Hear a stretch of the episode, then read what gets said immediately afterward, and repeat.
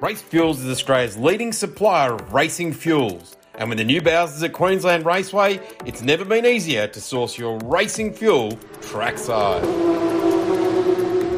Elf Race 102 is imported racing fuel direct from Europe. Offering power and protection, the Elf Race 102 is a popular fuel with racers seeking gains over pump fuel. Improve your lap times with Elf Race 102.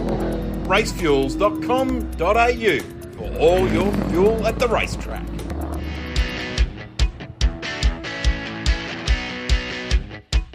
This is the Race Fuels Grassroots Racing Podcast and your hosts, Darren Smith and Gary O'Brien.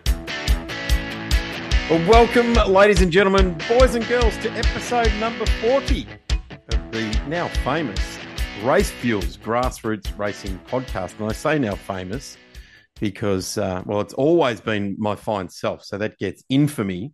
But of course, when Gaz arrives, you just become famous. Gary, welcome to episode 40. It, has got to be, you've got to be now famous now that we've done 40 of these together. The fact that you and I have been in the virtual room together 40 times over the last 18 months is, is got to be famous. Oh, thank you, famous Daz. Uh, yeah, from being in the uh, comms box at all around Australia, calling uh, the Shannons Nationals to um, then ending up on a virtual comms box. What a what a journey! Well, it feels as though over the last couple of months that uh, the the virtual comms box is probably going to be my home for uh, the next little while. But uh, hopefully, the Victorian scene will stay true to me, and I'll still uh, still get that uh, rolling on for twenty twenty four. Um, Gaz, um, the the whole season's really come close to a close, hasn't it? It was just absolutely frantic over the last eight nine weeks, and it's uh, the door is shut, hasn't it? Well, now we're ciphering through all the calendars that are starting to appear for everything that's going on next year, whether it be uh, club events, state championships, national championships, and all the way up to obviously supercars and Formula One.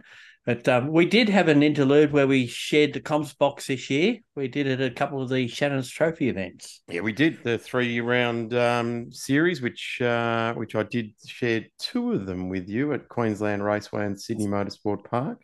And, and a little bit of the bend. A little bit of the bend. Yeah, yeah. So that was good. Unfortunately yeah. for the two of us, the Shannon's Trophy series is um, shelved for the 2020. Our lifeblood's gone. Yeah, well, there you go. Our relevance again slipping. Um, talking about relevance. Oh, we've been there before, Gaz, mate. Our next guest does not have the same problem we do. His relevance just seems to uh, grow in stature. And uh, a famous quote from the great fella himself is that he left Queensland, came to Victoria, and increased the IQ of both states on one uh, on one movement. I speak of uh, a great bloke of Australian motorsport, Paul Zsidy. Welcome to the Race Fuels Grassroots Racing Podcast. Daz and Gaz, thank you very much. Pleasure to be here uh, to join. I, I, suppose it's now life begins for the podcast. It does. Or, we, or we're, we're over the hill now, aren't we? we're on the downward he's, he's right. He's writing the rest of the script as well, by the sound of it.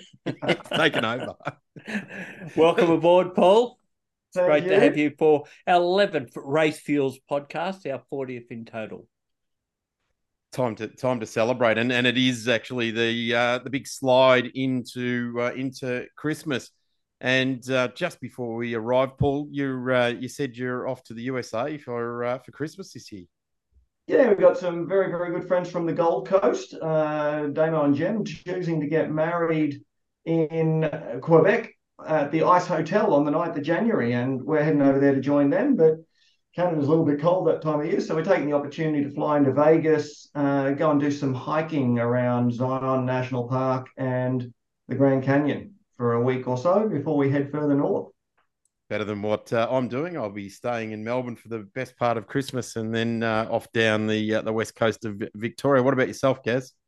Uh, staying in Sydney. Uh, we'll do the Parkes Elvis Festival the second week of January. That's about it. Lovely, lovely. Well, Paul, where you're going, you'll probably see some Elvis impersonators as well. well, I would imagine I might even see Gaz there. Unless they move Parkes Elvis, uh, Parkes Elvis to well, uh, Las Vegas. Might be live streamed, right? You'll be you'll be famous enough for that. Well, we were the first people to do live streaming in Australian motorsport with uh, with the Shannon's Nationals all those years ago. So maybe Gaz could uh, be the first one to live stream the Parkes Elvis uh, Festival onto the uh, MGM Grand Stage. We digress, boys. This is the Grace Fuels Grass Roots Racing podcast.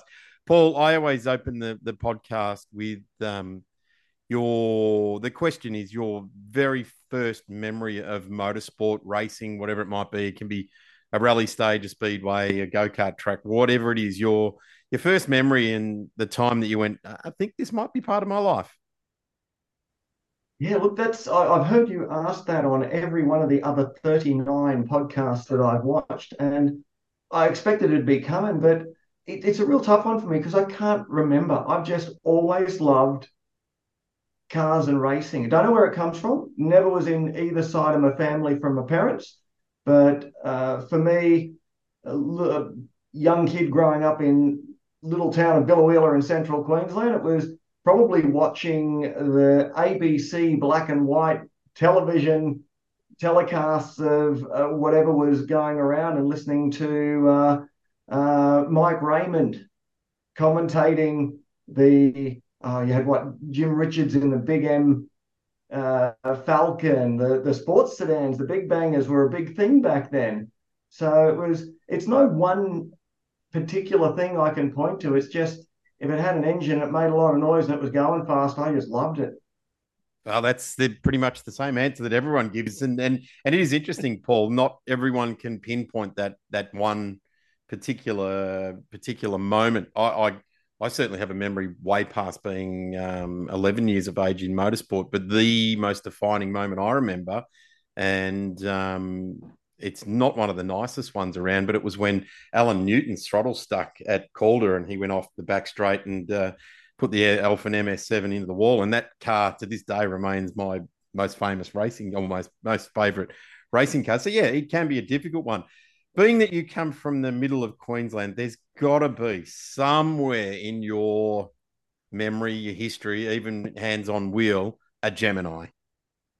Oh, definitely. In fact, the first thing, first circuit racing car that I ever owned and drove was a Gemini in the Queensland Gemini series. Uh, bought for the princely sum of about three and a half thousand dollars. Um, not a clue in the world what I was doing. Just bought the car. Uh, I used to just rock up. There were one day race meetings out at Lakeside. Uh, went to my licensing lecture, filled out my CAMS application, rocked up at my first race meeting. They observed me in practice and said, Yep, you can stay out there. Um, and that was it. You do practice, quali, couple of races, one day done and dusted. That was it. Never did a test day. Just turned up, went racing, and thought, yeah, this is pretty good. Two years of that, and that was when I had the opportunity with the company I was working with at the time to move down to Melbourne. So sold the sold the racing car, and to Melbourne we headed. Let's just touch going going back there, Lakeside, which is a, a track that is not used quite as often for open race meetings in in these days. Um, back at that particular time there, the Gemini series was was massive. And just to be like I said, anyone that's come out of Queensland and a has forged a career as a race driver or anything, they've had their hands on a Gemini at some point because it sadly it didn't reach the rest of Australia, but it was so popular in in Queensland. Was there anything that I guess from putting the car on the trailer to taking it off the trailer, dealing with with entries and race secretaries and clerks of course. Was there anything you learnt from those first couple of years and and going to lakeside to go racing? I think i learned about the uh, certainly the administrative side yeah getting the entry forms in on time. And of course there wasn't the flurry of activity to get a uh, a, a garage because there weren't any. It was always under the uh, the Gemini Association would always organise a marquee, and you just have a marquee space that you were parked under. Um, I think it was just the the process of making sure you had everything done right. It's, it's is your race kit packed? Is you did you get your entry in on time? In my case, I didn't own a trailer, so I did a deal with the local hire me trailer place, so I could go grab a trailer. Did I have that organised? Just all those little bits. When it comes to actually racing itself, as I say, was clueless. Was I had never done the karting thing. I'd never done any of that. Saved up, bought first house. This opportunity to get a cheap car. Um, I was the, the company I was working with at the time was a metals distributor, and and we were giving some free steel to Dick Johnson Racing at the time. So I got to go out there and, and as the local petrol head in the company, they they threw me at that. And uh, Neil Lowe, who was the manager out there at the time, I got chatting with him and said, look, you know, long time, long time fan, first time competitor. What should I do? Do I start in karts? So he said, well, at your age, you know, clearly a, a career as a driver is not going to not going to be an option. He hadn't even seen me drive by then. That's uh, brutal, really isn't it? but but he said, well, "What year are we talking? What what years are we talking here? When did you start? What year was that?" Um, uh, it was uh, 93. So August 92, bought, bought the first house. Uh, Gillian and I bought our first house. And that was the thing, right? We'd saved hard. We'd, we'd got the house. So 90, August 92. So about November 92, I took delivery of this uh, Gemini. And 1993, got my CAMS license for the first time and went racing. You didn't do the uh, Oran Park reverse direction event, did you, when the Geminis came down there? No, no. I um trying to remember if that was. I'm sure that was before I was. Might be before. Yeah, yeah. But no, it was so strong at that time in in Queensland, and you know the names that, as you say, it was it was that thing. You know, I don't think Queensland's never been really strong on on the open wheel racing, um, but the the tin top stuff's always been pretty pretty popular up there. So when you moved down to Victoria, how how were you going to progress with your car racing if you'd sold your car and obviously moved jobs? Yeah, so one of the things that we were already toying with at that point was whether or not to try rallying. As I say, when it comes to motorsport, I'm a kid in a candy shop. Um, not growing up with being pushed in one direction or another, I just loved it all. So my first motorsport of any competition type was uh, as a 19, 20 year old. I had, and you talk about the cars you wish you still had, four door XB, uh, 351 Cleveland, top loading gearbox, yeah. uh, nine inch nine inch LSD. Um, it was my daily driver, so it wasn't out of control, but it was uh, um, it, it was look, it was healthy. It was would have been a genuine 300 horsepower flywheel, which back then was okay. It uh, I think, and I used to go to Willowbank to the the street drags with it, drive it out there have the play, drive it home. Um, I think it. I think my best time it only just snuck just into the high 14s. Um, but so that was my first competition. I used to go to Speedway and help crew on sprint cars with with mates. Um, I had friends that were rallying, I'd go and service or do road closures for them. So did a couple of years of circuit racing. Thought we might go rallying. So when we moved down here, I joined the Ford Four Car Club, and they were very they've always been a, a very strong rallying club. Being being um, that most of them have escorts yes. Absolutely. Yeah and girlfriends. Um, strangely strangely. Yeah. i just got to say before you you advance on from your xb and you, you're going down the strip for the last 20 years or so paul you've always been such a clean cut lad with the, the right haircut and all that sort of thing but this mop of hair that you've been rocking around with for about a year or so now is that is that a bit of a throwback to the Dragon the XB down at Willowbank? Look, I did have a spectacular 80s mullet in the day.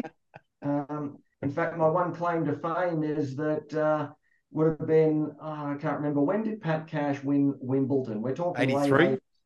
No, it's got to be later than that. It's I'm thinking late 80s, 89 maybe. Ooh, uh, not that late. Oh, we weren't pulling our socks over our tracksuit pants into the late 80s. Let's ask Dr. Like Google. But um, the, the I think Gaz is doing that right now. I had a 1988 KE Laser, which was the sensible car we got to replace the XB when we got engaged. And we used to drive that from Brisbane back to Biloela, and the stopover point was uh, Ban Ban Springs, um, a town of about three people. And I walked out from having paid for the fuel with the spectacular 80s mullet. 87. 87. Well, there you go. I apologize, Paul. You're onto it. So in uh, in in 88, 89, this young lady, as I was walking out, looked up and went, "Oh my God, are you Pat Cash?" and you said wanting- yes. Not wanting to let her down, I said, "Yes, I am," and I even signed an autograph for her. So uh, somewhere in Central Queensland, there's a young lady who thinks she's got Pat Cash's autograph. Oh, I'd, I'd say Lucky killed Jill was with you that night. For whom I'm not sure, but yes, someone lucky. so sorry, you joined the Ford Four Car Club here Uh, in, in Melbourne. Yeah, and uh, and that's probably where my well, it's not probably, it's absolutely where my volunteering in the uh, in in clubland uh, came in. So Daryl McHugh was the president at the time. Andrew McCarthy was heavily involved in the car club. Um, they both, you know, co-opted me into. Initially, it was just um, being on rally directing teams. Uh, we ran the Spring 200, which was a round of the club rally series, and Alan Patterson uh, ran what was the famous at that stage rally, Win TV Rally in the Valley, which was a, a VRC, but it ran over a day and a half. Um, it was, you know, a mini mini rally in Melbourne, if you will. It was a superb event. So got involved with directing teams there and got on to the committee, ran their sprint series for them for a couple of years as the sprint secretary, Clerk of coursing all of those events, including the uh, famous Cup Day sprint at Sandown, uh, and then was um, vice president of the club for a couple of years. And, and in that period, purchased a Mark One Cortina and um, did some autocrosses in that. Also, the daily driver, so I was driving that to work every day. Uh, roll cage harnesses, the lot, and um, did a season of rallying. Um, crashed it twice. and uh, that was, you know, at, at, the end of that, Gillian went, "Yep, rallying's fun. I'd happily do a couple of events a year, but it's not something I want to be heading off doing six, seven events a year." I'd seen enough of rallying at that point to realise that there was more drivers than navigators, and thought, well, maybe maybe circuit racing um, might be the way to go. By then, I'd met Michael Borland, and uh, through the the company I was with at the time was a company called Steelmark. Uh, they were a metals distributor. Uh, I was in the aluminium department specifically, and I knew of Borland Racing developments and what they were doing. So when I moved down here, I just dropped by to see them and say, look, you know, um, like what you do. Uh, next time you need some material, give me a call. Uh, worst thing, I'll prove that you're buying well. Best thing, I might be able to save you some money. Just before you move on from the, the Ford 4 Car Club, um, which is one of at least Victoria's most active clubs over a, a massive longevity, many, many decades uh, involved in the sport. And your career, I'm preempting things a little bit here. You, you've spent a long time with Formula Ford. Was there any people in the Ford 4 car club, because it is a classic fit, a Formula Ford with a four cylinder engine in it, um, you know, a Formula car? Was there many people in the Ford 4 car club that were into that open wheeler aspect of four cylinder Fords? Um, not a huge amount. There was myself late in the piece. Um, Paul Tippins um, had a oh, 86 Van Diemen, I think, and he did some sprints um, in that for a couple of seasons. But they were primarily your your, your small forwards, um, Cortinas, Escorts, um, etc. Et as just uh, you know, Anglias and the like. So your your small sedans, Capris, rather than um, the the open wheelers per se. Yeah, gotcha. Uh, so the yeah. the just going back to your Cortina, there's a there's a bit of a lineage, say, with uh, Craig Lowndes that who has a also has a Mark One Cortina in his shed that he treasures. Yeah, look, his and his obviously a lot nicer. Mine, um, mine was certainly nothing of of note and far from pristine. Um, it was built to you know throw at the scenery, which is exactly what we did with it, um, and had a ton of fun. It was. You know, and, and that stuff was cheap then, right? Uh, back again with the who knew. Um, Well, it's it is interesting, and and you're obviously you've you've um, you've migrated south, and what a good way to learn your your, your new home state because rallying sends you to all far flung corners of the state, doesn't it? yeah, and, and beautiful areas as uh, as well, right? I'm a, you know, as we touched on earlier, I'm a bush kid, and even though I've lived two thirds of my life in the city, um, that that's something that's never left me, and I'm far far more comfortable and, and, and at peace with trees and countryside around me as distinct from uh, an urban landscape. So getting out into the forest is just a magnificent place to be, particularly when you've you know this how's the serenity and uh, the sound of you know twin Webers at nine and a half thousand RPM. that that sweet sweet induction noise of forty eight IDAs, hey? yeah, yeah. Oh, one of the best noises I think I've ever heard. Uh, it was um, uh, John Brand had a um, sure it was a 260Z, not a 240Z, but that thing had triple Webers off the side, and the induction noise was louder than the exhaust noise. You could, you know, to, to do a a road closure on a still night, you'd hear him leave the start control and just hear the thing coming, and he could pedal too. He, he drove that thing beautifully, and it just it just howled. Did you rally against anyone of note in that in that uh, couple of years you did that? We were doing intro stuff, so not not so much when I was rallying myself, but certainly when we were officiating. Uh, you know, we were our car club also used to run a couple of stages of ROM, and I um, used to run the uh, be the sector well, sector marshal, the stage, point stage marshal, commander or something. Well, for the spectator point out of um, Marysville, and so you'd be up there, and that was you know Ed and Possum and Simon Evans and um, Cody Crocker and you know all the guys were uh, coming through. Spencer Martin, you know these guys were just legends, and you, would watch them coming through, and you know you just the, the bunting would be people would be standing right up to the edge of the bunting, and you'd go and move them back from where they are. And they say, "Oh, we're behind the bunting," and you go, "Yeah, well." when the guys did recce, that bunting wasn't there. what was was that huge gum tree behind you on this left hand corner. And I can guarantee you that if none of the others, certainly Simon Evans is going to have noticed that gum tree. And that bunting ain't going to be there after he goes through. And, and sure enough, they were just millimeters off that tree. It was. Might, might, just... might I add, Race Fuels Grassroots Racing Podcast, very own Simon Evans, as you will be now known, Paul. yes. Yeah, yeah. And, uh, and, but I mean, what a driver! Will it make him famous though? Oh, Should do. Just, yeah, just absolutely awesome. So it was to watch those guys and and and be up close as they go through. And I think the best thing about it is they were just ripper guys as well. There was no no attitude. It, it, when you were on a finish control or a start control and they were in, they're all, you know, just. I think what came through is how much they loved what they were doing.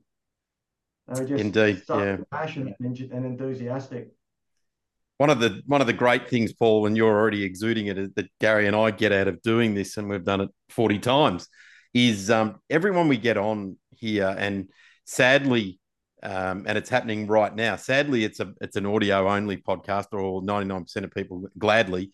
But yeah. there's there's yourself as the guest, and insert name here, Paul Zsidy for, for this one, and Gary and I, and we're all doing this. We're all yeah. smiling. We're all passionate about motorsport. It doesn't matter what yep. the genre, but we're all just like having a having a, a, good old a good old chat. Um, Paul, you mentioned you you next, you know, you'd had the, the time with the Ford Four Car Club and um, a great old time with a with a very famous car club as well. And you, um, you know, famously walked in and said to Mike Ball, and I think I can supply you the steel at a at a at a better deal for you. On the steel or aluminium, just see what was going on there, and and and yeah, and uh, sort of um, was able to, as I got to know more about what he was using, because part of what we did was processing, so there'd be offcuts which would normally just go into the scrap bin at scrap value, and I got to learn the stuff that was worthwhile to him, and you'd put that aside, and we're able to do do some deals there, and um, obviously struck up a friendship through that initial relationship. Um, kind of got on. Um, I said, Would you mind if someone with absolutely no experience at anything whatsoever came and wiped dead bugs off the race cars at the track? Um, which is started going to the track and just sort of hanging out with the team and, you know, washing wheels, that sort of thing. Um, I think at the end of 98, they were building a batch of 1007s. And that was back when you'd go racing all year and then you'd have these, when everyone else goes on holiday, the factory would have these three mental months where in three months they just build all the cars that had been sold ready for the start of the next season. And so in that um, in that period, I'd head off from Glen Waverley, drive to work at Clayton, um, be at my desk at 7.30 in the morning working away, finish at 4.30, had a change of clothes in the car, drive down to Braeside, put on the uh, put on the work clothes, and help build race cars until midnight, um, and just absolutely loved it. Do that, you know, going there on a Saturday and screw cars together, and that, that was just fabulous. Getting all the cars. We still got the photos of you know 10 sets of uprights all assembled, ready to bolt onto the cars, and it, just really, really good times. Um, and so through that, end of 2000, uh, there'd been a change of ownership in the company I was working for. And it's probably the first time that kind of got the sense that selling steel, something I fell into out of school and was good to me, probably not what I wanted to do. So there were some packages flying around. I've stuck my hand up for a voluntary one.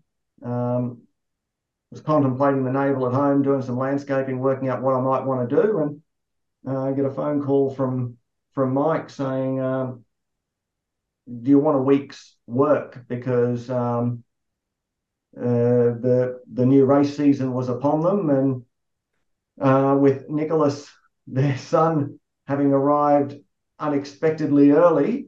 Um, Tracy hadn't been able to, all the admin that she'd planned to do before Nick arrived hadn't happened, and and so I came in for a week to um, just book some flights and accommodation and hire cars to get them sorted for the season. And one thing led to another with phone calls for a couple of sponsorship proposals that I pulled together and got that and delivering a couple of parts on that. And we got through to about, I think we went from about March to August in in a blink of an eye. And Mike said, if you're not doing anything Saturday, you should come over for a Bundy and we'll talk about what's happening because it doesn't look like you're going away. um, just just go back to that that 98 where you said you, you walked in the door 98 was a, a ripping year for spectrum wasn't it like that was uh i oh, guess where they hoisted the flag to the top of the pole yeah one two in fact uh, mm. in the championship with uh, with adam macrow and with uh, christian jones so just a yeah a real uh, I suppose they've been so close, right? Runner up with Bargs in the Spectrum 05 in uh, 90, what do I want to say? I want to say 95.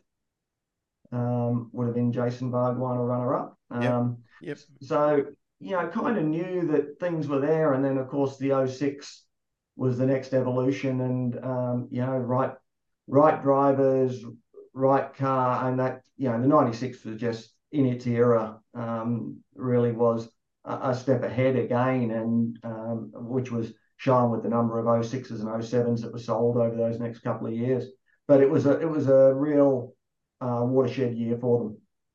Yeah, I guess, and there there would have been um, there would have been some tied heads around the place, but I guess a big push to take take full advantage of, and and as Mike you know alluded to when we spoke to him was that he just wanted to go racing, and the fact that he could he was starting to build cars that were winning races and a championship was was just buoyed him. And he said he, you know, he ran out of energy eventually, but it was a decade further down the road. Yeah, uh, definitely. It sort of, you know, I, I think it was a a, a worthy um, justification of, of, of his talent as an engineer and a constructor.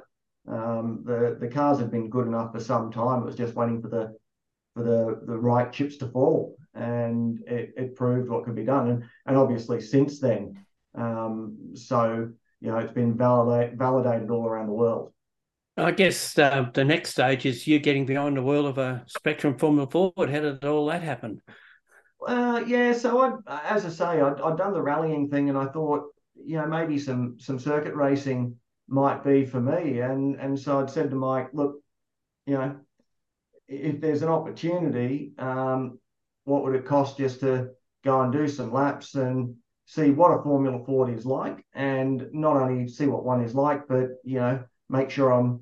I, I don't. By then, I'd done enough through Gemini's and rallying and things like that, and seen some seriously talented guys that I'd, I'd already, you know, I had the quiet cry in the corner about having to realize that the thing I loved so much I actually was lousy at. But no, um, note to self, Gaz, I, I need to take myself off later into the corner and just have a cry about yeah. lost decades. but you know what? I, I, to an extent, I think that was a blessing in disguise. of course, it was. How how modest or, or, or lack of what lack of talent I had because it it was liberating in in two ways. One, it meant that my motorsport was had to be about fun, obviously challenging myself. I am a competitive guy, so uh, if I can't beat everyone else, I at least want to try and go. Don't take that the wrong way. I want to beat myself. Plenty of people tell me I do that. But, uh, but you want to you want to keep improving on your own times, and you want to push yourself to, to to do the best you can. But because I knew I wasn't going to be racing for championships, all this sheep stations crap that you see didn't apply to me. If I did a PB time and finished last, I got out with the biggest smile in the paddock. Mm. It, it, so it, that's all that it was about. The other thing is, never had money growing up. Even back then, uh, didn't have a lot. And if I'd actually been good at motorsport, I think that would have been almost heartbreaking because there was no way in the world that I would have the money to do anything about it.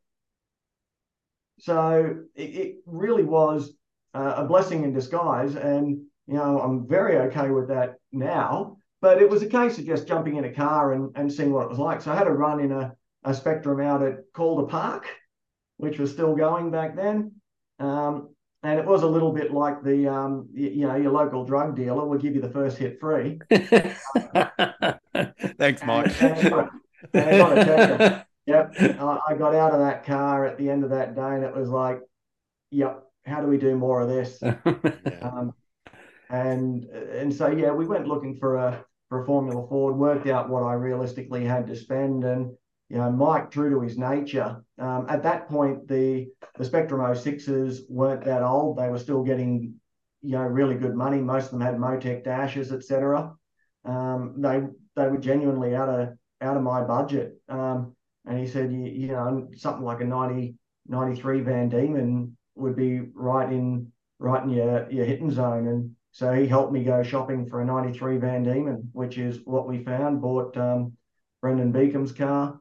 Um, I think he was um, mates. It was garaged up in Bayswater with um, uh, I think Dale Rogers had a little MG in there as well. Um, so yeah, we bought that car and raced that for a couple of years and and just had a ball. Again, would have done maybe two test days the whole time. Um, didn't still really didn't know what I was doing, just having a ton of fun. In a, um, in an in an era, Paul, where people were doing two test days before each round, weren't they? Oh, yeah. And and again, I'm, I'm not saying I did no testing in terms of the fact that, and that's why I didn't win, but it was just in terms of development and, and knowing um, what I was doing and what I've, I've learned since then. Um, you know, you'd have gone about things are uh, somewhat different. You drove different. you drove a um a Formula V at one point around that same time, didn't you?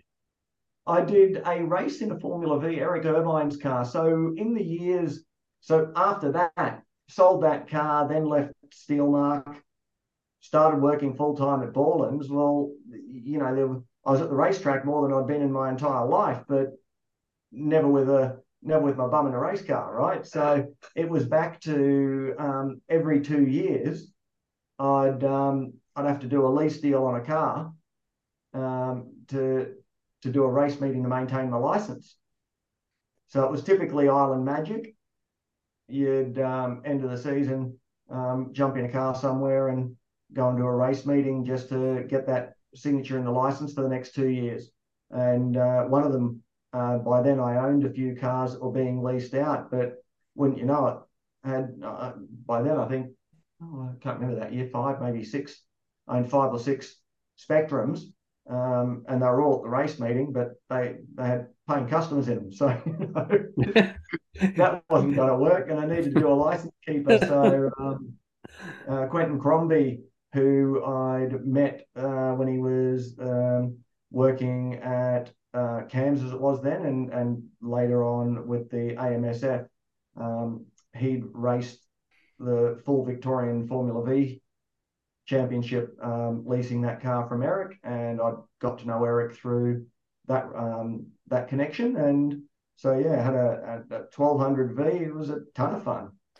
You can't go past um, something you just said, then Paul, that you owned five or six Spectrum Formula Fords that were being leased out.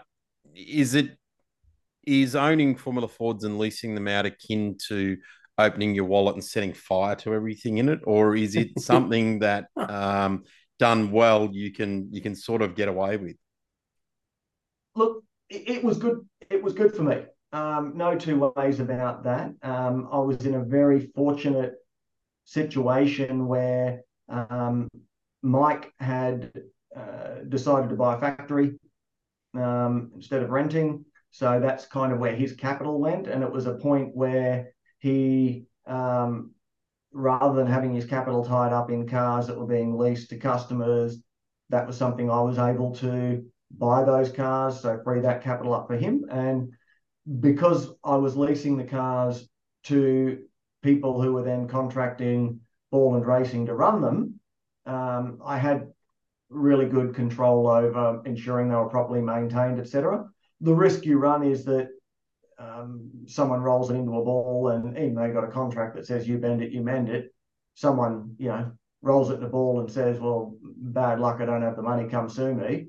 You, you're up, you know, you're you're in a world of hurt. But you know, fortunately for me, that that situation never eventuated. So it, it's not something you're going out and buying private jets or yachts from. And at the end of the day, you'd probably, you know, if I'd taken that money and only Darren can afford to lease out private jets. Absolutely. Um, but you know, the reality is, like most of these things, if you'd if you'd taken that money and um, stuck it in a nice, boring, um, you know, index fund or something like that at the time, over the journey, you, you probably have done better, um, but it wouldn't have been nearly as much fun. And at the end of it, it's provided for me. You know, most of them you'd lease for a few years and sell, but some I was able to keep and race myself um, or put aside and, and keep. You know, I'm still really um, proud of the the very first Spectrum I ever owned and leased out was in 2002, the Spectrum 09 that Mark Winterbottom drove. Hmm. And I've still got that car now. We've restored it to the original livery. It's on display down in the um, uh, visitor centre at Phillip Island. So that's your car. Yeah. And it always has been. Yep. Wow. Okay. That's a good good bit of lineage. Any uh, are you com- contractually obliged to keep secret these any of the other drivers that drove your cars, Paul? No, look, well, I mean, the with the exception, I think, um, well, no, I think the exception of John Martin and Paul Laskazeski, who both owned their cars. Um, the other cars in the Rising Star program uh, were mine. Hmm. Um, the car I race currently, the uh, the JPS, the Jill's Pretty Special, number six. The, Spectrum, indeed, she was, is. Yes, indeed, she yes. Is. Um, got to be to put up with me. Yep. Um, uh, I describe our family situation as Jillian, Gillian having one child from her first marriage. and she tucks him in every night. Absolutely, absolutely. Um, yep. just just, just on that, you, you, um you just hit one situation right on the head that I, I'd had in my notes to to talk to you about, and this is getting off Paul Zsidy your life journey, but it is part of your life journey. The um the Rising Star program was really launched with you guys and you've just told me something that I I didn't know about you owning those cars, apart from John and Paul.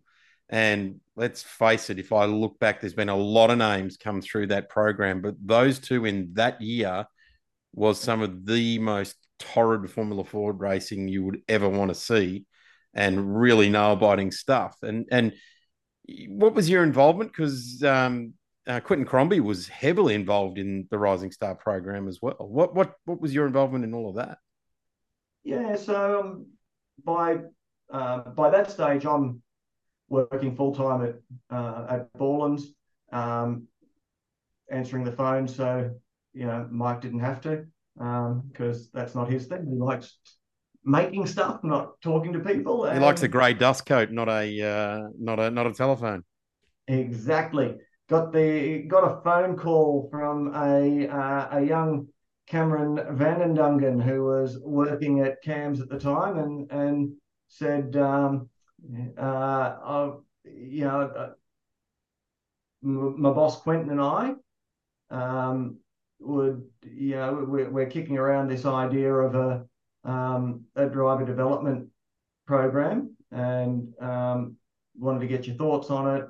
I said, well, yeah, I think it's in principle, it sounds like a great idea, but um, you know, do you want to come down to Braeside, um, come and have a look around the factory? We'll have a chat about this, and and so that's really that's first time I met Quentin, um, and showed the two of them around the factory, what we were doing there, the cars we were building, and we we started talking about this Rising Star program concept that they had, um, and uh, it progressed from there to them calling for tenders. Um, we ran the initial pilot program, which was in 2005. Um, and they were happy enough with the results from that that uh, the, the program grew for 2006. Um, and we ran that through until, I'm trying to remember the last year that we ran it.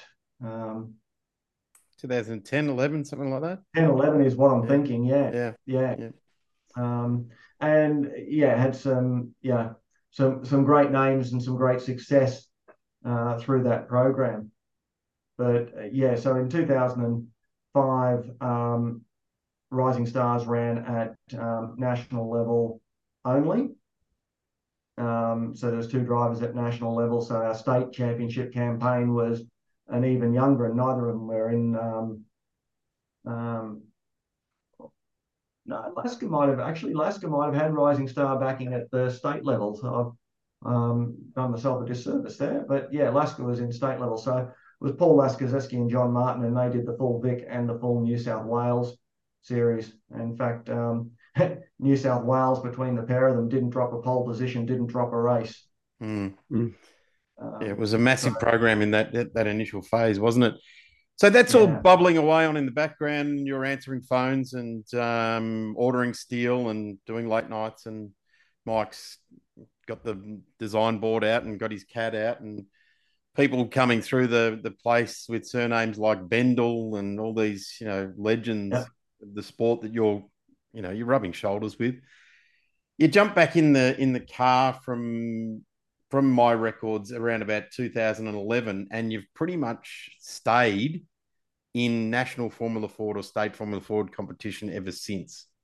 Yeah, so it would have been 2013, which is uh, around GFC time. We we pushed on for a couple of years and became apparent that getting a real job again was going to be a thing. So that that sort of closed the chapter on, you know, certainly 12 of the best best years of my working life and probably 12 of the best years of my life. And uh, which is not to say that there wasn't some bloody hard work in there with the racing we were doing. You, you know, I think there was one year I worked. Well, I was basically um, Gillian's phantom husband because you just were always away working. you'd, you know, you'd phone into you'd phone into um, 30th birthdays or um, engagement parties, etc. Um, and I don't say that with with regret. Obviously, I was sorry I wasn't at those events, but I mean, I was just doing something that I could not believe I had the opportunity to do. If you'd told me at 14 that that's something that was going to be a part of my life, I'd have, I'd have laughed at you. So it was just, you know, an amazing, amazing time of my life.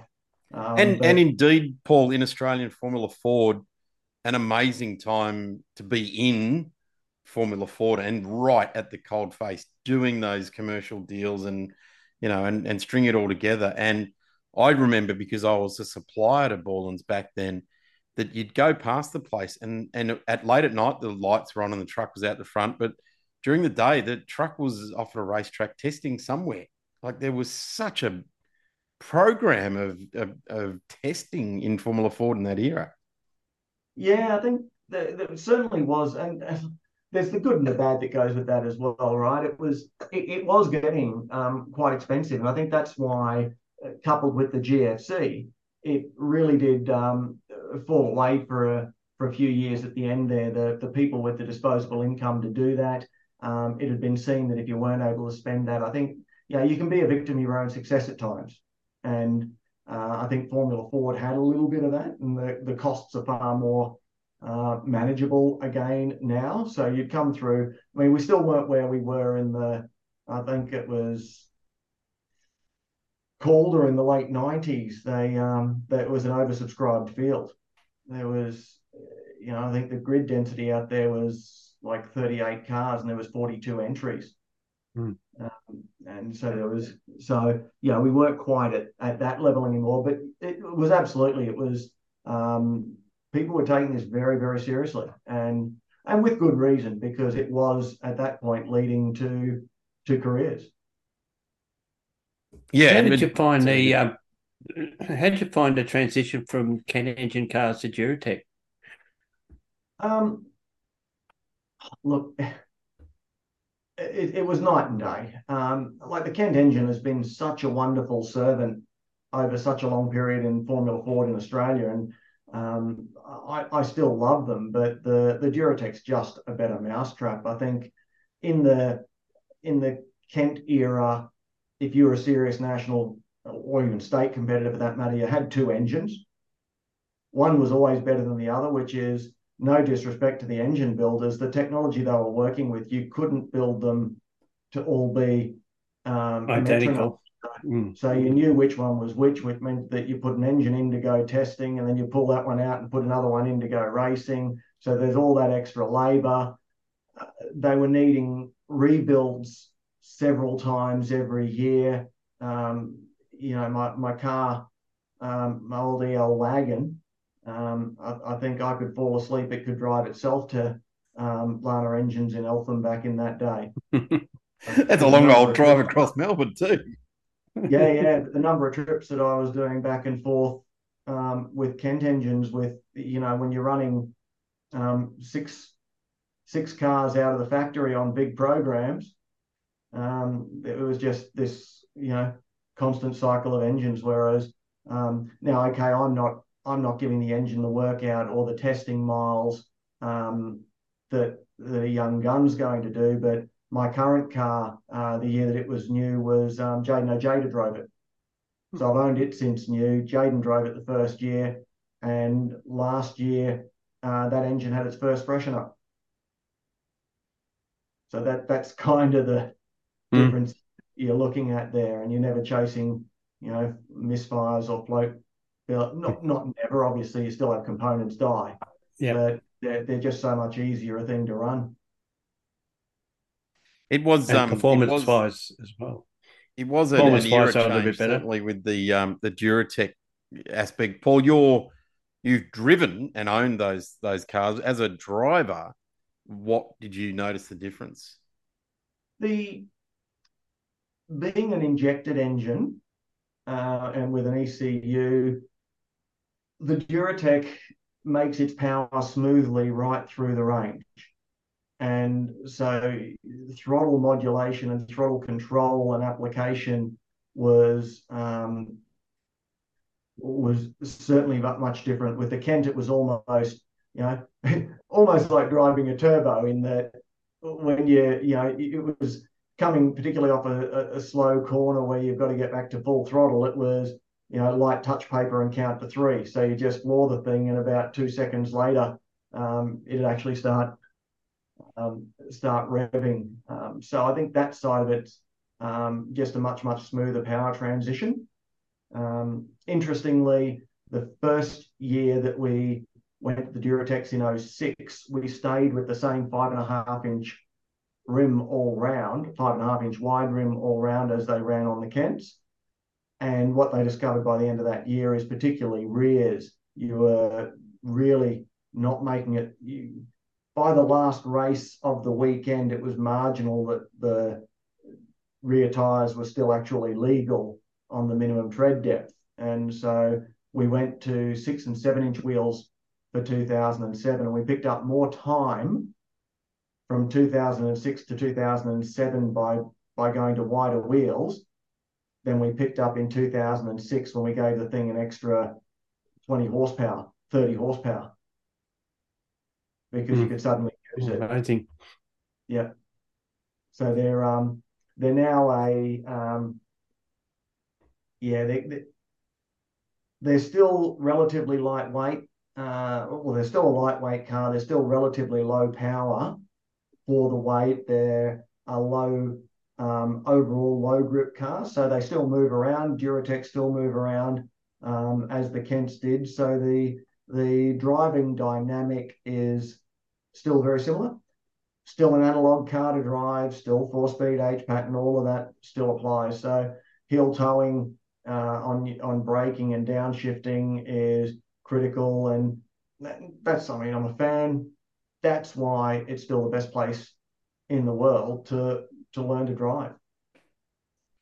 Paul, bubbling along away, you, you did some time, you said earlier on, as an official, but there has been numerous times where I guess you've been called to or you've been co-opted to to fill in various uh, I'm going to say senior roles in within the sport away from the racetrack away from Borland's away from the commercial side of things. Um, in the Victorian State Council which you correct me if I'm wrong you chaired for a number of years as well yeah, there was. I mean, it probably started. I was the Victorian delegate to the Formula Ford Association for a number of years, um, and then later on um, sat as one of the board members on Australian Formula Ford Management Proprietary Limited, um, and then following on from that was yeah on state council executive. And then went on to serve for a couple of um, uh, for a few years as the state council chair. And in more recent times as well, you've also been the chairman of the Victorian State Race Series Incorporated, promoting the Victorian State Circuit Racing Championships as the, I guess you'd be called independent chairman on that in that respect, in that situation. Yeah, so Terry Wade um, held that position for 42 years, a record I have zero intention of challenging.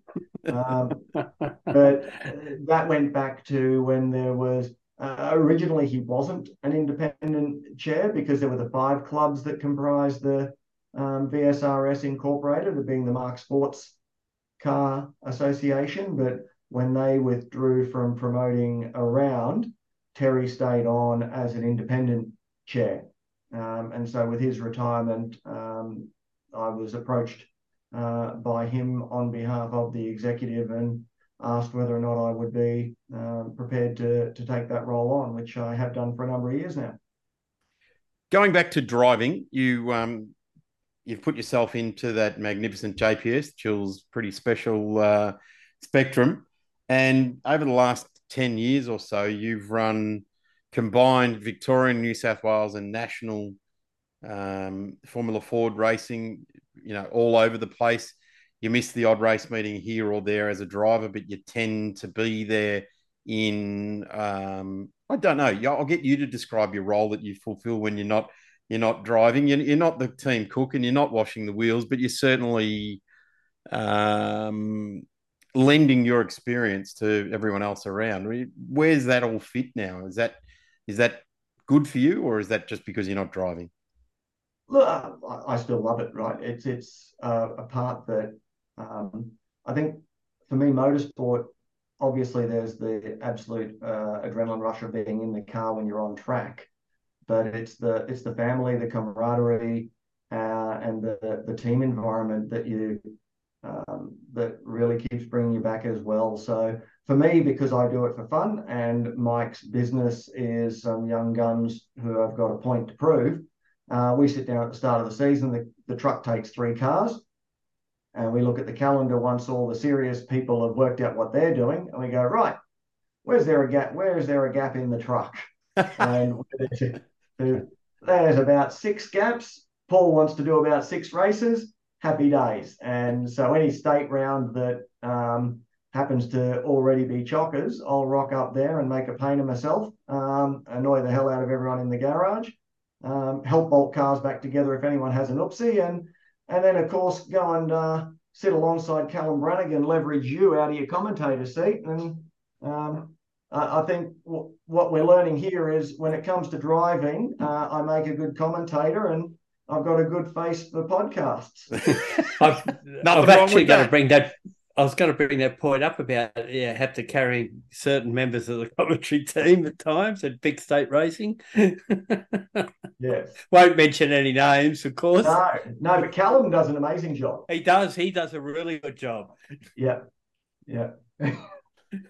and yeah, there's no, another no. bloke there. yeah, that's it. No, that's, that's, yeah. that's, it. Yeah. So, so you get your you, you, you get your um you get your fix, Paul, by by slotting in the in the, the truck when there's a when there's a gap. So the you know this twenty plus twenty five years relationship with you and Mike, um, let's call it at some point it became a friendship as well, and I guess you're filling that place in the truck, and it keeps the whole thing viable to head up the highway and keep racing. Is there a a venue that you when there's a there's a gap in the, there's a you know there's not a hole in the truck and you go well yeah I, I can't go to xyz track. I've got uh, commitments at the daytime job. I don't want to do that one mike. Or, or do you just you happy to go wherever? Look uh, there's not really there's not really a circuit you'd say I, I, I don't want to go to. I mean you know, some people bag QR, they call it the paper clip and they say it's all dull. But uh, I can tell you, when you're in the car, um, it's still pretty exciting and it's still a challenge to get it right. And, um, you know, I, I think, uh, unfortunately, Sandown can be um, one of those tracks where, because almost anywhere you have a minor um, minor situation, you end in an Armco. Um, so, and this applies to all categories, not just Formula Ford, but of all the circuits, Sandown's the one where you've got that risk where by Sunday when you're driving home, you look at it and go, well, I did about 15 laps that weren't behind a safety car, including Friday practice, right? And that's, um, mind you, you have others there where you've gone flag to flag in every session. You go, how good was this? Um, which is a shame because Sandown's just an epic track to drive it's an amazing circuit to drive, but it, it's it's the one where you know, there's repercussions. Yeah, yeah, it's it's just um, you know, uh, and there's nothing you can do about it. It's just the nature mm. of the circuit, right? There's there's no easy way to fix that. Paul, there's a, a, a side to you. You touched on it right back at the beginning. You're a competitive bloke, and I think you've also said that most of that competitive urge lives within you. Um, you are one of the most fittest blokes I know. Um, you're not the youngest bloke in motorsport I know, but your training regime, and I guess your enjoyment, and you can correct me on this, but your enjoyment of training rivals the drivers that you're racing against that are, I'm going to say, I'll be generous here, half your age. Yeah. Your your physical training is is absolutely amazing. Yeah, uh, look, thank you. I mean, half their age. A couple of years ago, we worked out at Sandown that I was two years older than the combined age of my three teammates. so half half is somewhat generous. He's being kind. He was being very kind. Look, it's certainly um, I, do take the fitness aspect of it very, very seriously, and that's a lot around the motorsport. It's also around the fact that um, you know Jillian and I like going um, hiking, bushwalking, multi-day hikes, and you know I'm 54 now, not getting any younger, so the better the, better I can keep myself in terms of physical fitness, the longer I can enjoy all those aspects of of life. Um, but it is something, and I suppose the training really ramped up through 20 20 and 2021 when there wasn't a lot else you could do and I needed to do something to cut from going barking mad. Um, but it, it is something where I, yeah, I, I challenge myself. I always have been competitive. Um, sport has been a big part of my life. Um, when I was growing up, it was the thing that was, you know, it was comparatively cheap. You could do it, and it was a competitive outlet. My dad's uh, dad was Hungarian. That's where the uh, crazy surname comes from. And uh, so, you know, he had us in soccer shoes, football boots before we were crawling. Um, so I played a lot of soccer as a goalkeeper. and then the last few years um, in Central Queensland playing um, rugby union, always played rugby league, squash, cricket, indoor cricket, anything that was going. So, so that side of it is just, um, you know, I, I, get a lot of um, satisfaction, a lot of calm, and a lot of mental health management from maintaining the fitness and training. On my maths, then, because we've had Richard Davison, who is a Victorian, current Victorian Formula Ford champion in the Kent engine cars. On my reckoning, you've got 15 years and you'll have a championship, Paul Zsidy. Don't know about that. Richard is actually a good driver, right? So he's got that on his side as well. Uh, don't be don't be so hard on yourself, Paul. You can you can race when you're given a, the opportunity. You race as hard as the rest of them. There's not there's no lack of ability um, there, mate. It look it's the, the one thing that I will um, that I you know I suppose if there is a takeaway there, um, it's uh, call it kahunas, call it bravery, whatever. Um, you know, when I when I overlay my data on the the, the quick guys, um, the technical aspects of it, um, I'm not lousy. I'm not that far away. But you you know, you look at somewhere like Phillip Island Turn One, um, those guys have just got crazy commitment, and um, I just can't get my 54 year old brain to get my feet and hands to do what I absolutely know the car can do. Um, I'm even reasonably sure I can do it. Uh, but that connective brain to controls just there, there's a there's a little valve in there that uh, shuts just at the wrong time. It's like his yeah. commentary, really. It's just just like how he commentates. yeah, he, he's reaching for greatness, and then it's just ah, oh, what's he done? No, what was that? that, was um, that? that wasn't I, even English, Paul. What are you doing? I, I do have I, I do have the unofficial lap record at Phillip Island for a Spectrum, though, which I'll, I'll cling to that claim to fame. Um, Is that your two liter uh, US Formula Ford car? Was it two liter car? Yeah. Have you still got that one? Still got that, absolutely. That, that's still down at the factory. Mike would like me to get some of my crap out of his factory. half his, he could have half this factory space if I'd bring all my junk home. but yeah, no, I still got that one. 33.6 at that's, Phillip that's Island. Pretty so quick, I'm, isn't it? Three six. That's quick. That's yeah, quick. And pinned through turn one, even for a silly old bloke like me. So it was that was amazing. Mitch Martin um, was spannering the car that day, and we took a. I think it was like a, a, one of the weekdays, one of the the Garth Rainsbury days, and just that's probably stands out as one of uh, as a highlight, probably one of the best days in a race car. That was just amazing. So the that car, let's just touch on that now that you've raised it. That's a car that was built for the US marketplace, um, and Spectrum did um, drop into that marketplace for a little while there. Is yeah. is you know is that that's something? I guess you could run it in the AFO series that's that put Tim Macrow's sort of breathing life into. Could you? Yeah, hundred percent. And and so you, are spot on. Formula Ford 2000. Um, you know, you guys probably know. I don't know about your your listeners, but Formula Ford 2000 has been around for nigh on as long as Formula Ford has been. And the the, the thought was that you've got your Formula Ford chassis, you replace the 1600 Kent motor with the two litre Pinto motor making around about 150 horsepower compared to, or about 140 compared to the 110. Put some slicks and some wings on it, and you had your next stepping stone. And um, for a long while in in Europe, I mean, Ayrton Senna famously um, went through Formula Ford 1600, Formula Ford 2 litre, Formula 3, then on to Formula 1.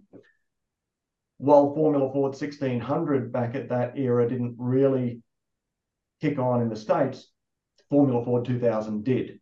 And we had a number, you know, David Besnard, Jason Bright, both famously went over and raced and won championships in, in the US at that time. Um, so once Mike was selling the Formula Ford 1600s in America and winning races and championships, there was a, a request to do a two litre car, and, and they had quite a bit of success. Probably, you know, timing is everything, and it was just at the time where that Formula Ford 2000 in America really pivoted back to being a, uh, almost a, a, hobbyist class, and and your Pro Mazdas and your um, I think they call it F2 Pro 2000 or um, some of your carbon type cars took over as that um, step. So, um, but this particular car we we built up as a um, as a test bed to run in Australia and do some testing, and yeah, we, we, sort of half owned it, and then at some stage I bought the other half, and it's in the in the toy collection now, and um, just a ton of fun. And you're spot on; it fit into that Formula Open very very well. Um, I've just got to get some time and, and, and money to just finish off a couple of things on that. And and look, that may well be the know the the, the next step is um, rather than chasing these um, kids in Formula Ford, um, maybe driving something like that, which is a far more comfortable comfortable car for someone of my talent to drive. The much more stuck to the ground, doesn't uh, slide around all over the place. Um, uh, certainly an easier car and more comforting car to drive. There are a couple of them running out here. I'm sure there's one in Western Australia that runs in their Formula Classic series. There's a couple yeah. of a couple of hill climb cars, but I think actually the quickest one's got a rotary in it now, so we probably don't count that one. yeah, so that's that's um that's there. Well, sort of the um, the two liter cars, uh, you'll note that one's got the narrow side pods on it, which they run in the in the states, and uh, so I and I'm sure I won't have an issue with it, but I'd probably reach out to the technical people at Motorsport Australia if I was going to run it in Formula Open. Um, you know, I'd want their approval to put. Ultimately, it's counterproductive to performance because it's going to make the thing less aerodynamically efficient.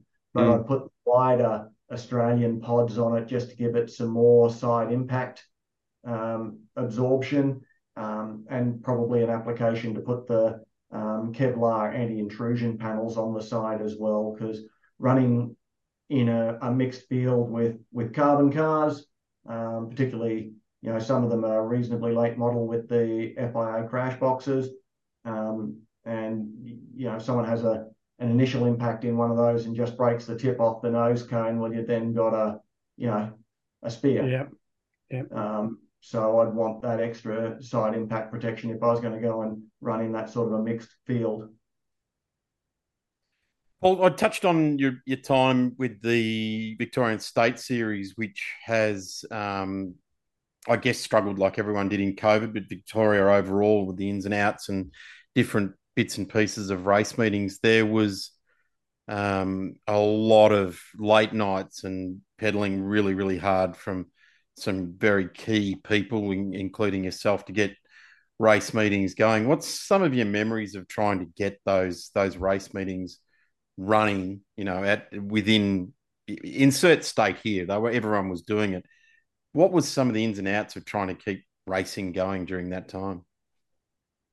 Yeah, well, I mean, you talk about blood, sweat, and tears. You talk about the highs and lows.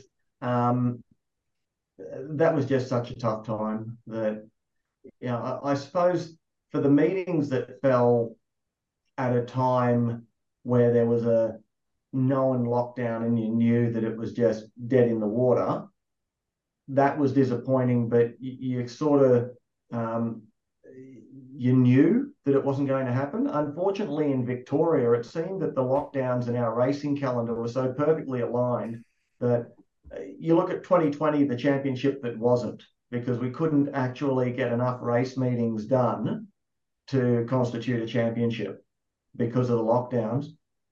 Every one of those meetings was planned to the point where it could have run. Every one of them the the thousands and thousands of hours that go into putting a race meeting together to make it happen, the passion that the car clubs and the directing teams and the clerks of the course and the secretaries put into pulling the events together, uh, and then you know it's we love competing, we love going and racing. The officials do it for the same passion and love and their satisfaction is delivering a great race event. So to have the rug pulled out from under them, often at the eleventh hour, was heartbreaking. Yeah, there was two in particular. I can't remember the events that were on the Thursday. It was like, oh, well, tonight we're into lockdown. Hang on a minute, where oh, I've got the trailer loaded and we're yeah into the track. Yeah, um, it was the sports sedan round at Sandown in in 2020, Yep. um, and then sadly that same event a year later went. Um, I think it was the Tuesday. Yeah. we were back in lockdown, um, and that's you know that's just heart heartbreaking. Is there anything out of that where you, you, you with that that very tight executive committee and those organising clubs can sort of stand up and say, you know, everyone we we gave it the red hot go, and the community knew that. I guess the payback was when the world opened back up again. Um, and I can only speak from the Victorian side of things. Gaz, you might have something more on the New South Wales end of things, but the community just jumped at it. It was like, I cannot wait to get back in the room with all my like minded buddies and get 40 cars. And uh, we're not like minded or buddies right at that point in time. But when we're in the pits, it was just this massive community outpouring that of goodwill, wasn't it? Yeah, people were just keen to, to get back into racing. I think that's that was the main thing. That just that drought period where they couldn't do anything. But interesting enough, Queensland ran most of their meetings through that period. It wasn't in, the, but you couldn't come from interstate. That was yeah. the thing. So you was if you're a local, you were fine. NWA much the same, right? You couldn't, yeah. you couldn't leave the state. You couldn't have your interstate family and friends come visit, but because you can still of, have a race meeting because of the because of the I suppose the choices that their their um, politicians and leaders made, mm. whilst they were in a bubble of their own.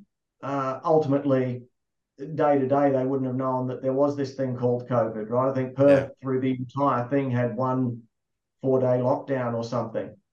Mm. Uh, whereas, you know, and and look, we, we don't want to head down a political road here. And and the only thing I'd say on the matter is is you, you couldn't have paid me enough to have been a politician no. through that period because there was no, no right answers.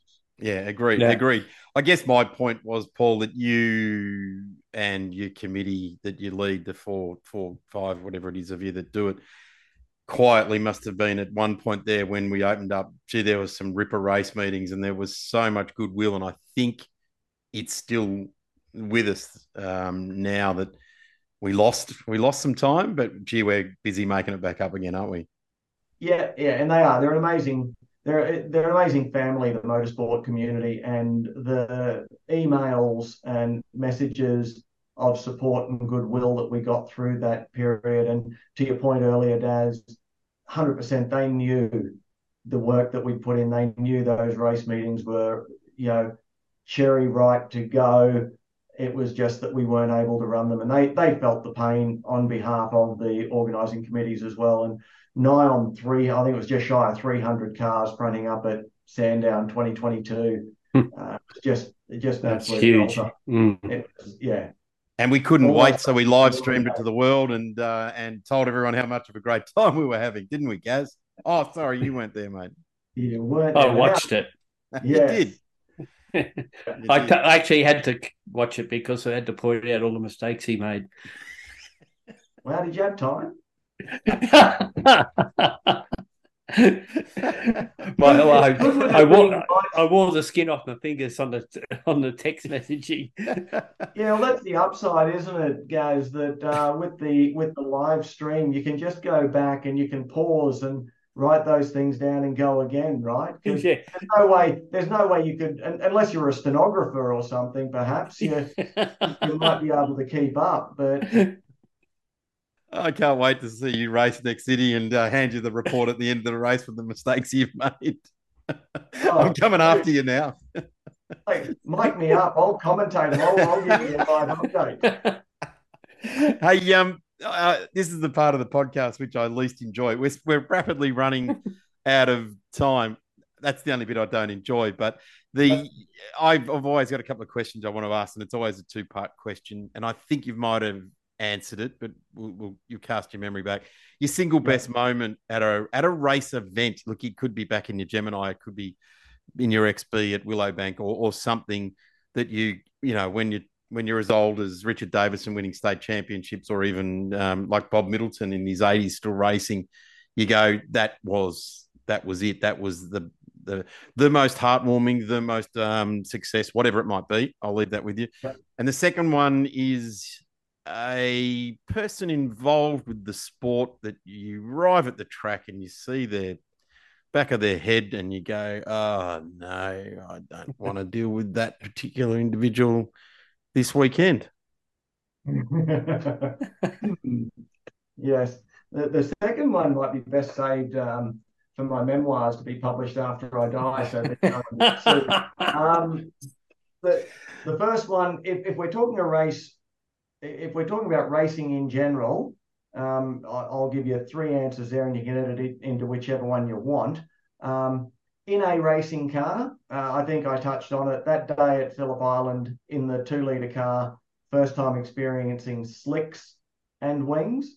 Um, that was just an epic day. I and I genuinely feel it's the best I've ever driven in my life as well. I just I, I, I was in, in you know talk about being in a zone, just in a purple patch, just really happy with the car. So that that day just stands out. Um, looking at the wallpaper uh, on on one of the monitors here as well, which is that car, and it's just yeah epic. So that that stands out.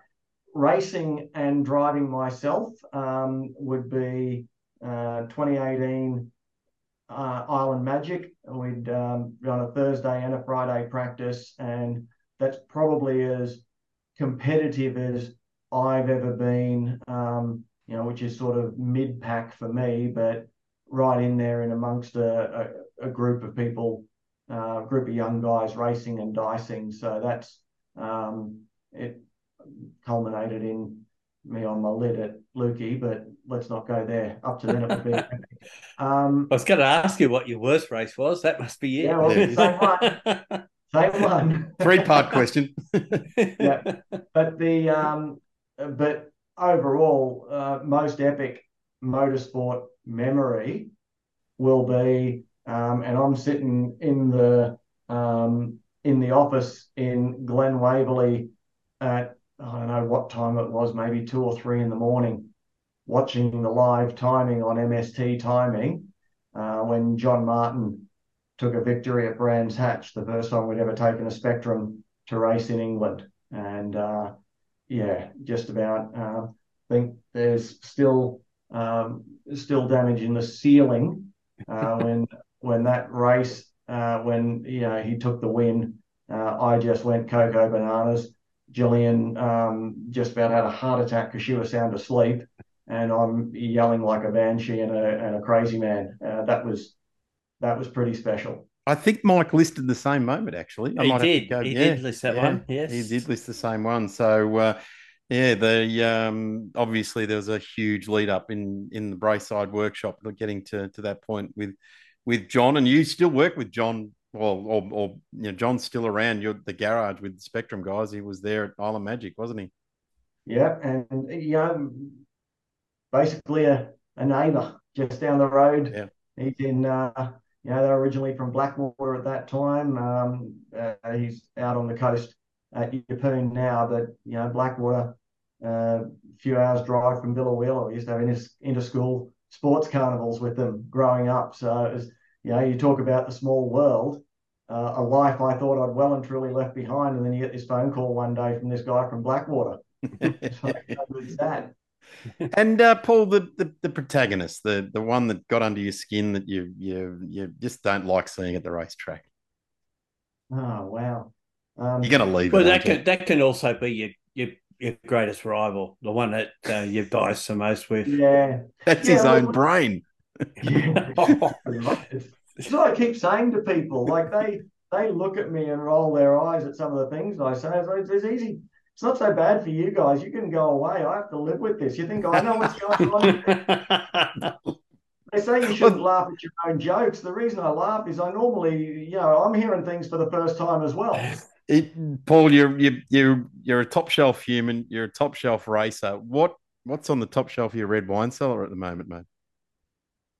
Oh, um, well, we we pulled the cork out of a 1990 Grange the other night um, that we've we've had in the cellar for 28 years, and um, that that drank rather rather nicely. Um, I suppose there's none of it left. this is our new po- this is our new podcast that Paul and I are going to do, Gaz. This is going to be about wine drinking wank- night red wine wine. wankers with Paul and Gaz. I'm sorry, I'm just a beer drinker, so I can't help you there. Yeah, Paul and Paul and Daz. Yeah, well, um, yeah, wine and cheese with Paul and Daz. Hey, Paul, um, it's been an absolute pleasure to have you on the Race Fuels Grassroots Racing podcast. And um, I've got to say, yourself and your good mate or business partner, commercial friend, whatever you guys are, have been both very generous with your your time and your your, your story as well. So uh, thank you very much for taking the time out. And uh, I've been watching over your right elbow at a picture of Ayrton Senna you've got right behind you. So uh, that's kept me excited and going for the last hour and a half or so as well. Yeah, there's, there's plenty of them. There's another one up on the wall there, which was a photo taken in. Uh, so yeah, look, he's absolute. You know, come to drivers, he's my hero. Um, Yeah. Yeah. Uh, but look, for me, thank you guys. It's an absolute pleasure to be on here, and and, and in fact, very very humbling. I've listened to the most of the other 39, and you've had real superstars and and and real people of note. So um, having me on in here, I'm humbled to be uh, a part of a part of this. Uh, keep saying it. This for me. I just pinch myself that I've had the involvement and the opportunity to indulge my passion in motorsport. It's I don't see myself as a luminary as the others. I'm just along for the ride. Well, but that's the best way to enjoy it, though. That's for sure. Yep. Thank you very much, Paul. Really appreciate it. Thank you, gents. Have a great night. Thank you. Well, thank you uh, very much to Paul Zsidy for joining us on the Race Fuels Grassroots Racing podcast. A different kind of guest there, Gaz. He's done like he's the triple threat. He's the administration block, he's the fitness uh, coach, and he's also the race driver as well. And I And guess a, and a commentator. and a commentator and a commercial guy. So uh, Yeah. more than triple, that's a quadruple threat. And uh, unlike a lot of us, jack of all trades, and he's a master of them. Yeah, he is. He, he We're is. the and- master of none. he mentioned the word passion a number of times, and that is, um, I guess the you know whenever we're talking to someone, that is the thing that shines through. That um, there's not a lot of money to be made. In fact, you can lose a whole lot of money in in motorsport, and you do it for the passion, really, don't you? Yeah, you certainly do. Um, yeah, that's the way to go. And and he's not um, what's the got proper way to put it? Not overwhelmed by his own ability. Yeah, Uh, correct. sits, sits, sits sits in at a comfortable level and just does what he does. It reminded me a little bit of uh, when you play Microprose Grand Prix, which I used to do a few years ago, and you knew you couldn't beat 'em- beat the computer, but if you could set PBs, you're a happy chap. Correct. Yep. Yep. Absolutely. Gaz, I mentioned at the top, there's not a lot of racing going on um, in the next week or so. Um, I guess in the new year, we jump into things like the lead up to the the Bathurst 12 hour and again the first round of the state championships and stuff. But there was the the Ken Lee Memorial HQ race at Winton. Yeah, yeah, that um that was a uh, four hour race, two hours Saturday, two hours Sunday. They actually red flag it at the end of Saturday, or bring it under yellows and red flag it. So the race actually continues on the Sunday, so it goes four hours. Two two driver teams, uh, winners Andrew McGilton and Ryan Woods. Uh, they were actually fastest in qualifying. They got beaten in a shootout by Brett Osborne, and Brett Osborne and John Baxter were second at the end of the first day, but they were leading, and then they looked like they had a drama. Their lap times really. I tell you what, off. though, Gaz, those four names you just mentioned, they are the absolute gold standard right now in HQ racing, aren't they? Well, I've got to mention the other ones that ended up second: Andrew McLeod and uh, Yeah. Rod Rajes. Yeah, yeah. so true there- too. there's the top six. So- top Um, six, yeah. Yeah, they ended up finishing second. Uh, Osborne and Baxter third. As I said, they had a drama, and I think it must have continued into the second day. So fourth spot went to Peter Holmes, and uh, who was running with him? Neil Corey from South Australia. They were 16th at the end of the two-hour mark, so to come up with fourth, pretty good effort. And uh, fifth spot went to uh, Brad Gardner from Trans Am with Stephen White, co-driving with him. So, Gaz, I reckon that rounds up the uh, 2023 motor racing year. There's only one thing left to say, and that is a very Merry Christmas to you and yours, Gaz. That uh, Yeah, and uh, and a happy new year to you, you and yours as well. And uh, no doubt there's going to be a couple of kid's going to keep you very busy over the festive season. Yes, we will be. Uh, that's for sure. Looking forward to a good break away from work and um, and looking really looking forward to a uh, big 2024 when, uh, of course, the Grassroots Racing podcast will return. We're not exactly sure what uh, what dates we've got obligations for at the moment, but we'll have a few days off. What do you think? Yeah, well, we look at it. If we can do, we, we might uh, to jump ahead of ourselves, get one out of the, the way so it's there ready to roll, so we can start we will. the new year off fresh. Got to don't want to let down our fan. your missus. Yeah, that's it. Happy Happy yeah, Christmas, no, Gaz, more, and more likely your your daughter. happy Christmas, Gaz, and uh, awesome New Year to you and yours. Yeah. And uh, we'll see you all, listeners. Thank you very much for joining us right through. Well, 2022, 2023, and uh, into 2024. We'll see you in the new year. Yeah, looking Daz. forward to it. Merry Christmas, Happy New Year, and to all the listeners out there that have uh, tuned in at some stage, all the best to them as well. Goodbye from Gaz. You've just listened to a Speed Cafe Pod Hub production.